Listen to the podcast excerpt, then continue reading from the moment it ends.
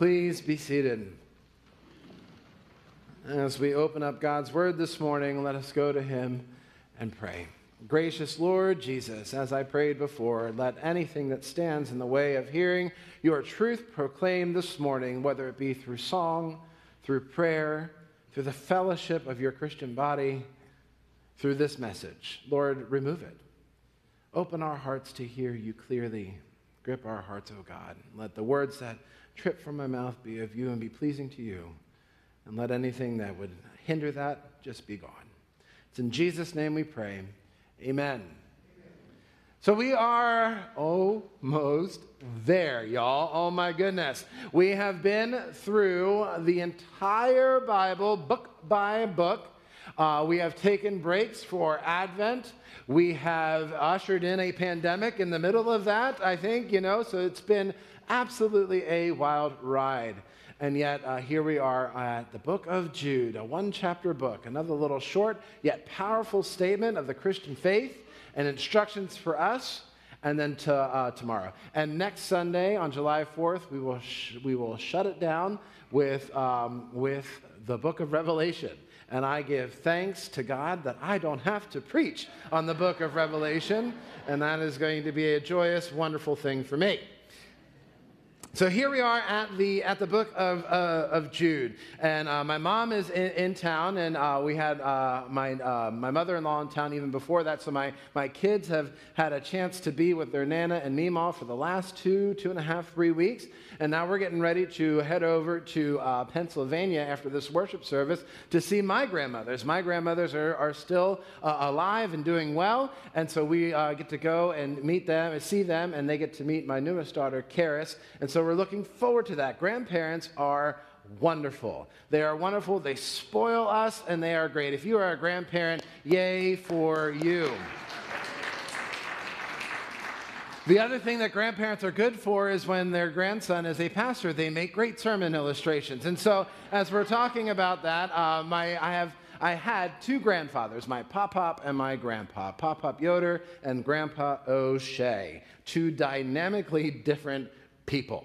Uh, and you're thinking, your last name is Horst. What happened? Grandpa Yoder is actually my, my, my quote unquote step grandpa, but that's, he's all I've ever known. So, but that is, that is, they have gone on to, to be with Jesus. They loved, absolutely loved to play cards. Anyone else card players in here? Raise your hand if you love to play cards. It's fine.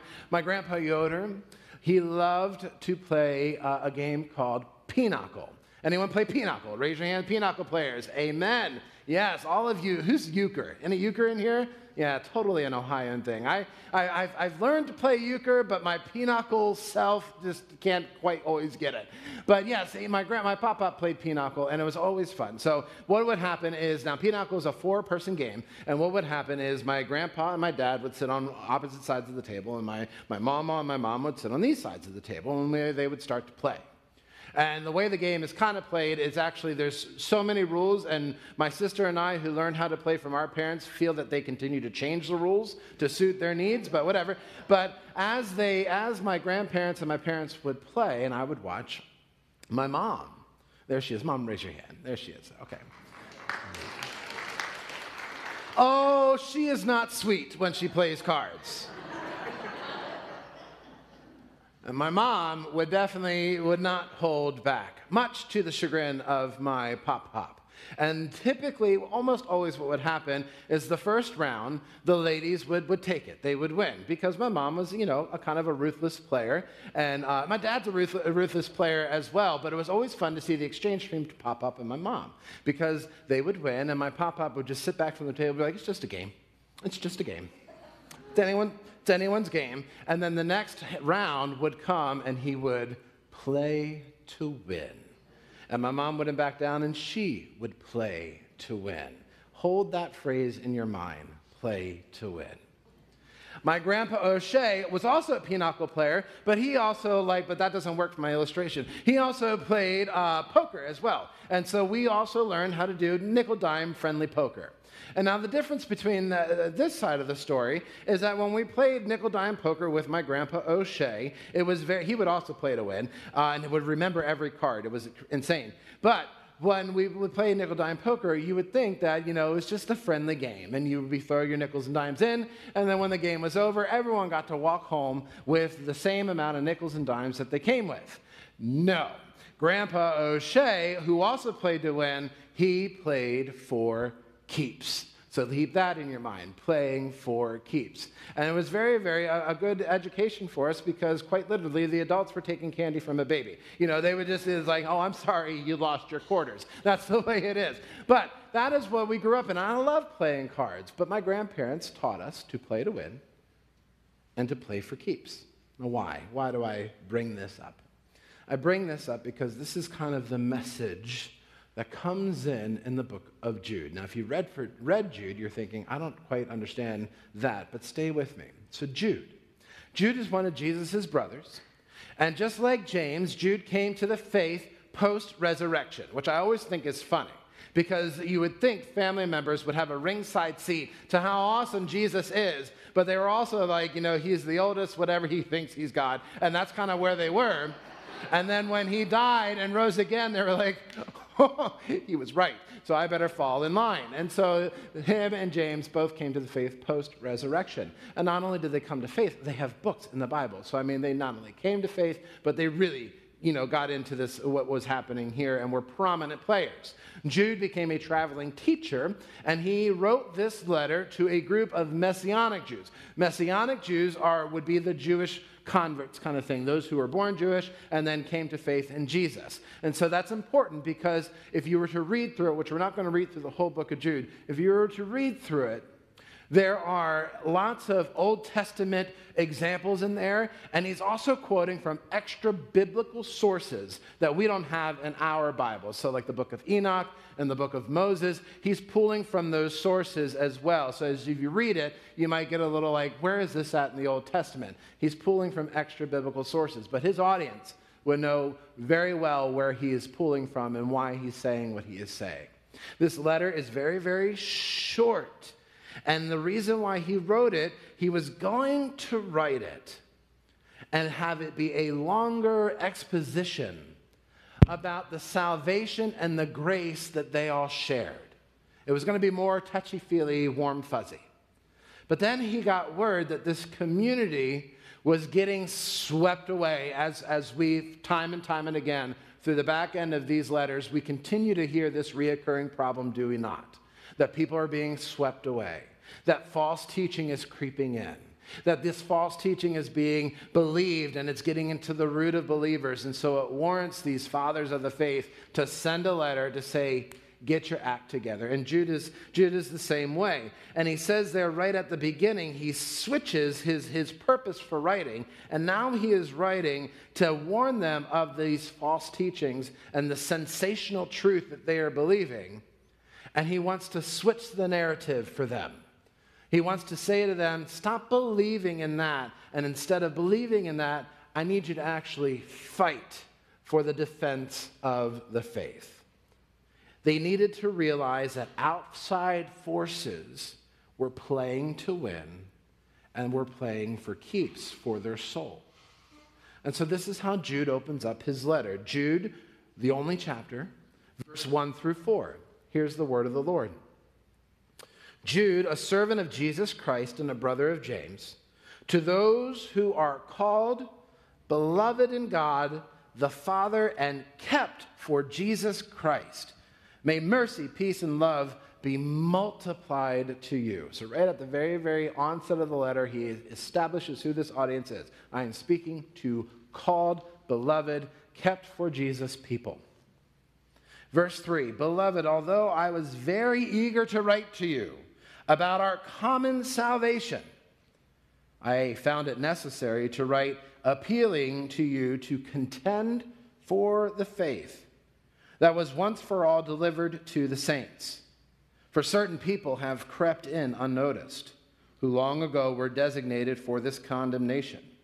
Ungodly people who pervert the grace of our God into sensuality and deny our only Master and Lord, Jesus Christ. Reminds them of their call. He calls them beloved, that the grace in which they have shared, and he says to them, Beware. you have sensational truth tellers, you have perversions of grace seeping into your midst. And they are playing to really win and keep your soul from the Lord. So he says, let's switch that narrative. He wants them to contend for the faith and, quite honestly, to play to win themselves and to play for keeps. Let's talk about what that means. So, the first thing I'm going to look at is what it means to play to win. And where I'm getting that phrase from is right from verse 3, where he says to contend for the faith. And the thing is, is that as, we, as we've laid out, there is an issue. There's an overwhelming issue that is happening in these communities. And the overwhelming issue is that false teachers and false thinking and perversions of grace, taking Jesus off his throne, making him into a pseudo Jesus, a Jesus that fits their needs, and that truth at a very rapid rate is being believed and is becoming foundational in the hearts of those who said they were for the Lord. If you would pause a second and think about our own culture in our own time, we're not that very much different. There are people who continually try to pervert the grace of God. Now, when I say pervert the grace, I mean to try to completely deny its existence and change it and alter it and make it into something that it's not. And to get out these sensational truth statements that diminish the power of the Lord Quite frankly, because they don't understand it and they don't accept it and it makes them scared. And so to make it into something else and present it is what false teachers do back then and for right now. And so Jude is speaking to this. He is saying to this right there at the start at verse 3 contend for the faith, which means to basically play to win. In the Old Testament, there's an example of this a very common example of this. And it reminded me of, as I was reading Jude and he was talking about all the Old Testament stuff, it really came to, to mind that, that we as humans, we, uh, we, we have a hard time of really staying with the truth and the faith of who Jesus is. And this is not a new thing. This is a thing that has happened from the very, very onset uh, of the beginning of, of, of when God gathered the Jews together and said, You are my people. And so I went to the Old Testament and I looked at one of those examples of people believing sensational truth, of trying to diminish the power of God. And one of those examples is the golden calf. Do you all remember the golden calf?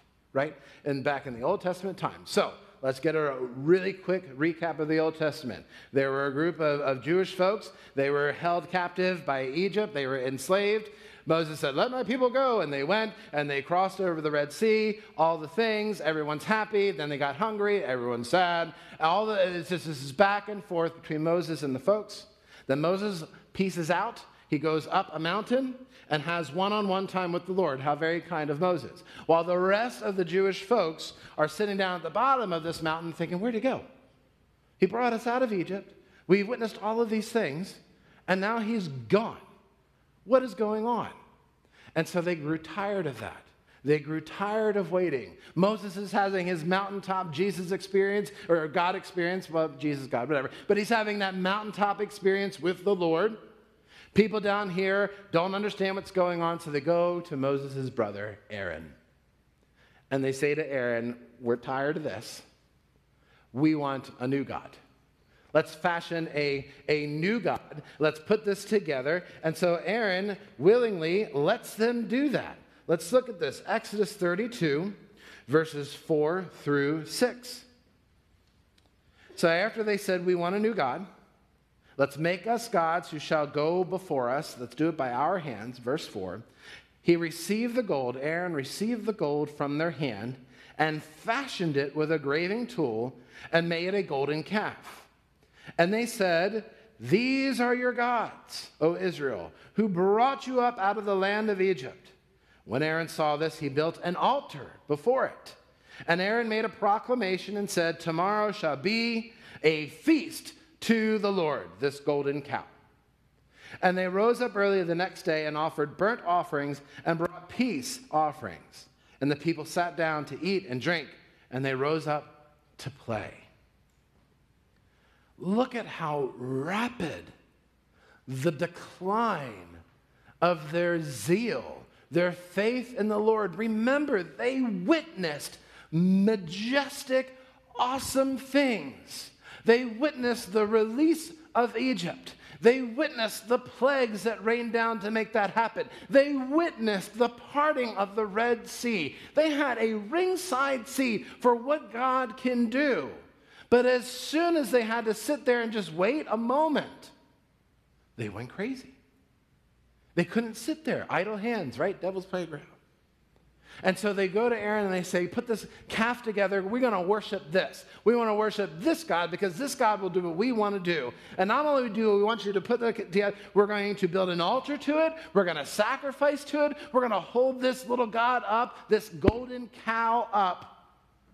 And this is what we're going to follow.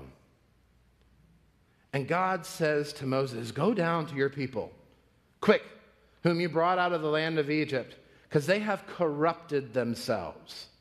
They have turned aside quickly out of the way that I commanded them, and they've made for themselves a golden calf and have worshiped it and sacrificed to it, and said, These are your gods, O Israel, who brought you up out of the land of Egypt.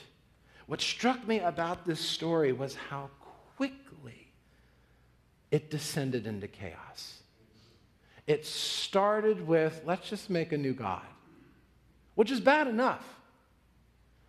Most of us do that in our lives and we don't even know it.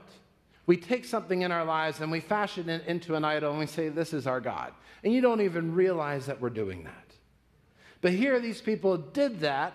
They get a golden calf, and it's really funny. We don't have time to go through it. If you look through the, the, this story, Moses comes down and looks at his brother and, like, dude, why?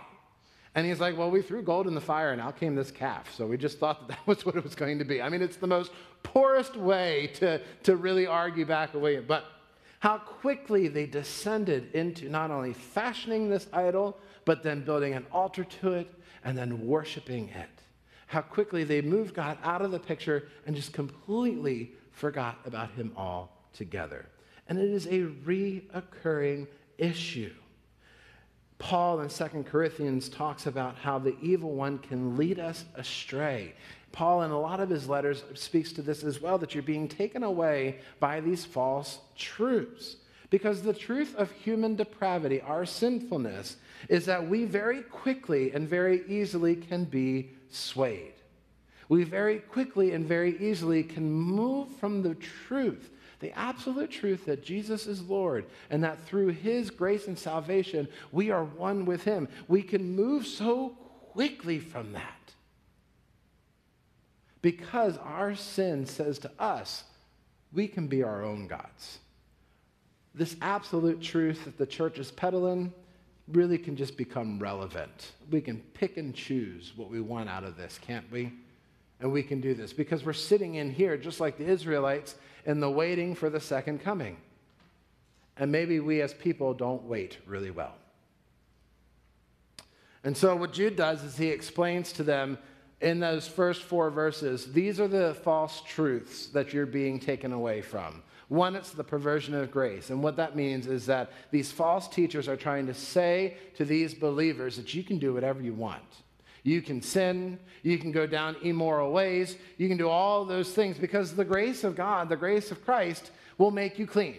So go out and go party.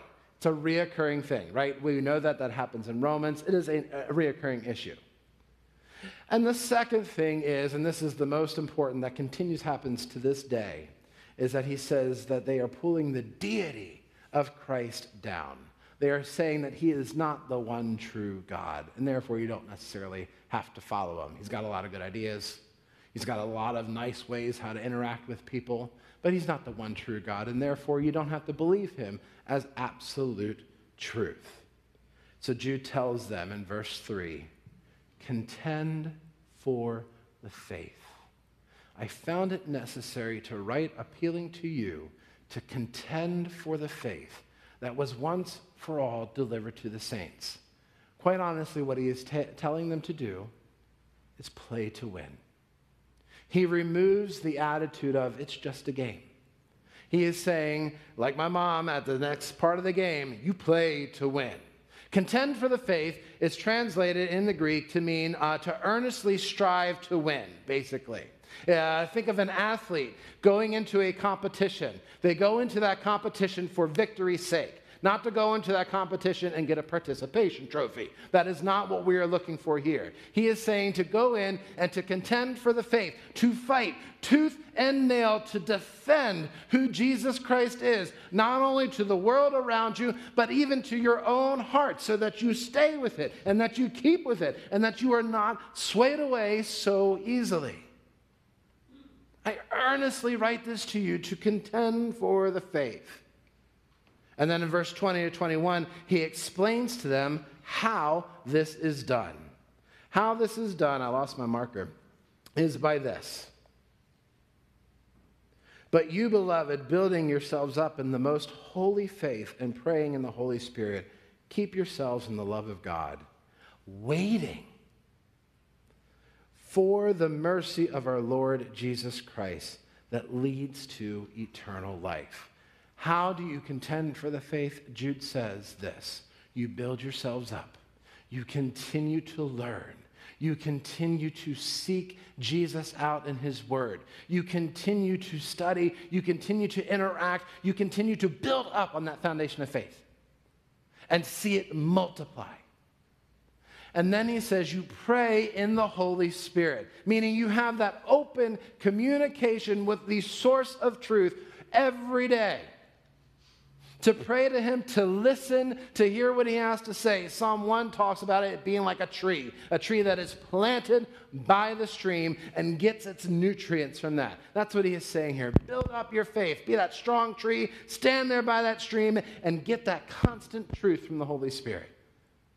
And the last thing he says is then to keep yourselves for the love of God, to stay and to guard that. Jesus says in the Gospel of John, Those who love me will keep my commands.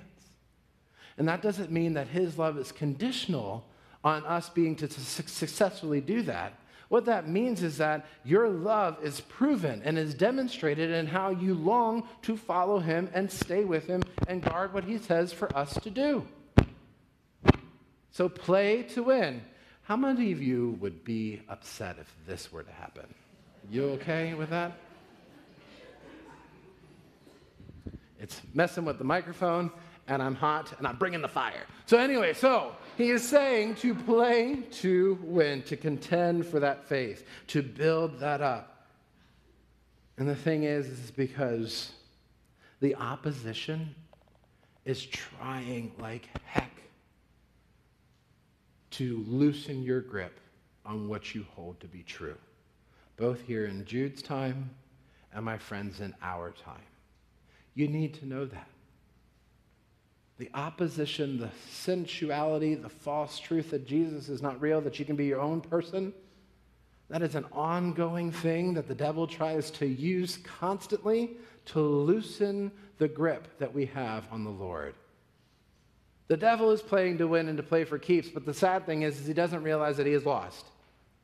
You are playing on the side of the winning team. So contend for the faith. Play to win. Keep yourselves in the love of God, which brings me to my second point play for keeps. The book ends of this letter, the beginning and the end of this letter, I don't know if you've noticed it. The beginning and the end of this letter talk about being kept. In verse 1, it says, To those who are called, beloved in God, the Father, and kept for Jesus Christ. Past tense, meaning that you are owned, that you are possessed, that you are in the possession of the Lord. The Lord who calls you by name, the Lord who will leave the 99 to go find you, the one who is lost, are kept in his hands, never to be let go. Opening promise. And then at the end, in the doxology, verse 24, now to him, Jesus, who is able to keep you future tense, from stumbling and to present you blameless before the presence of his glory with great joy. The start and the finish on these great promises of what it means to be kept and to keep on keeping on with the Lord. That you are called and claimed as his own, can never be taken away, and that because of that relationship, He will keep on keeping with you until the day of judgment, where you are presented before the Father, sinful as you are, prone to wander as you are, and are blameless. This is an immense promise for us to hold on to. The spiritual urgency for us is to play to win and play for keeps. But the reality, the absolute truth, is God has already won and you are already kept. And so, in the middle of this letter, Jude outlines all of the crazy false teachings, all of the crazy things that will happen. And he says that as we go on and on until the second coming of the Lord, more and more and more false teachers and false teachings will arise and try to get into your stuff. My friends, we are on the crescendo to that end times. I don't know what's going to happen tomorrow or the next day or whatever. No one knows. But ever since Jesus came the first time, the end times have started, and we are on this journey.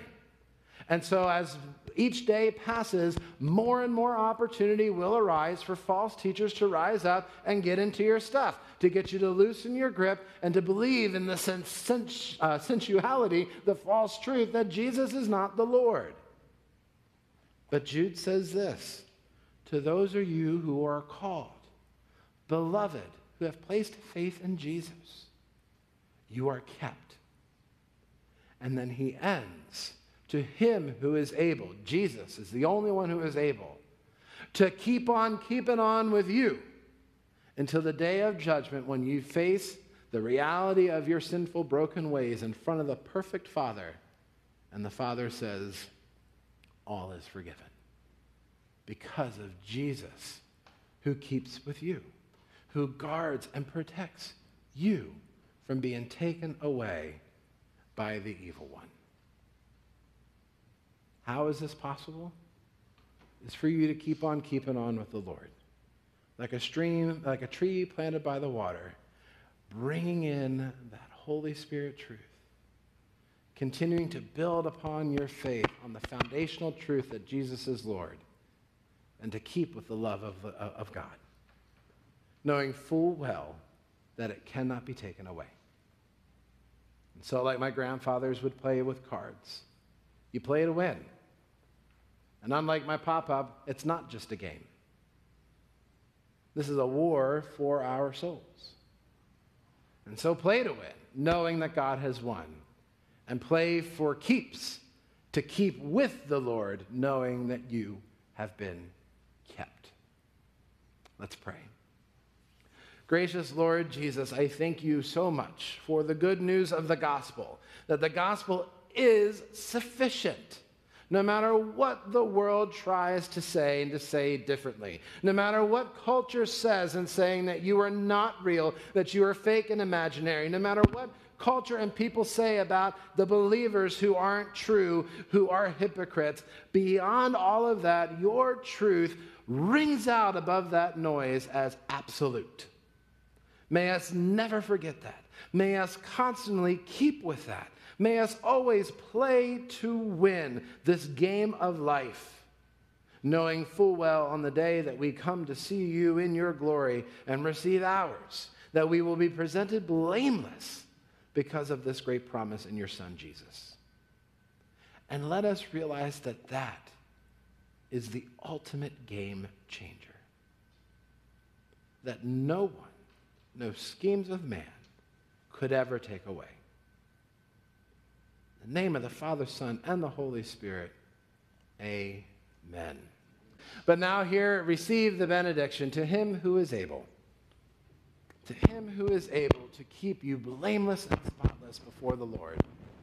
May you go knowing that promise. May you go knowing that truth. May you live that truth in an effort to win and an effort to play for keeps. In the name of the Father, Son, and the Holy Spirit, all God's people. Amen. Have a wonderful day, everybody.